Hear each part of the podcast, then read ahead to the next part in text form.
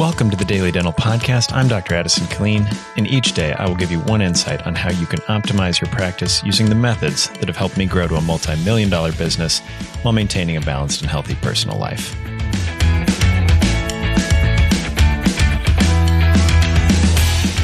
Good morning. Now, yesterday we went over the first two parts of how to systemize your practice. But after you get those two things done, which is the downtime protocol and the daily checklist for morning and evening items. Then number three is making sure you have pictures of your room setups, your uh, clinical setups, and how the rest of the office should look when it's completely clean and ready for the day.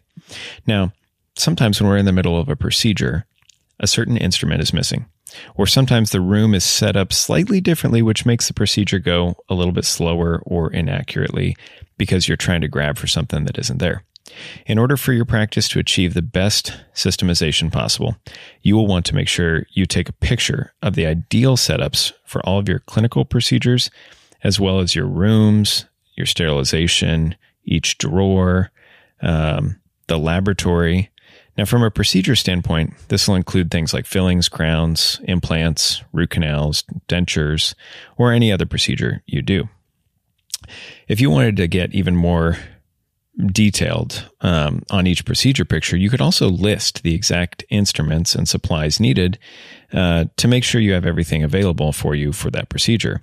And it also helps train new hires in um, the correct order and the placement of each of these things. Now, overall, systemizing your practice to a high degree will take time. It'll take many hours of effort. The biggest job for you as the leader is to reiterate to the rest of the team how this should look and what the goal is.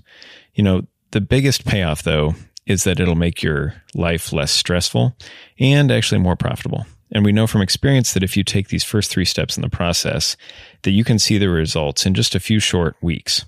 Now, um, if you want to build upon what we've already built, you know, go to dentalsuccessnetwork.com, log in, and we have the operations manual that can be downloaded. Uh, you get full access to this download, and it's the one that I actually use in my current practice.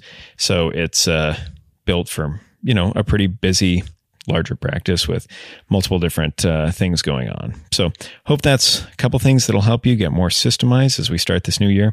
I hope you have a great day, and we'll talk to you soon.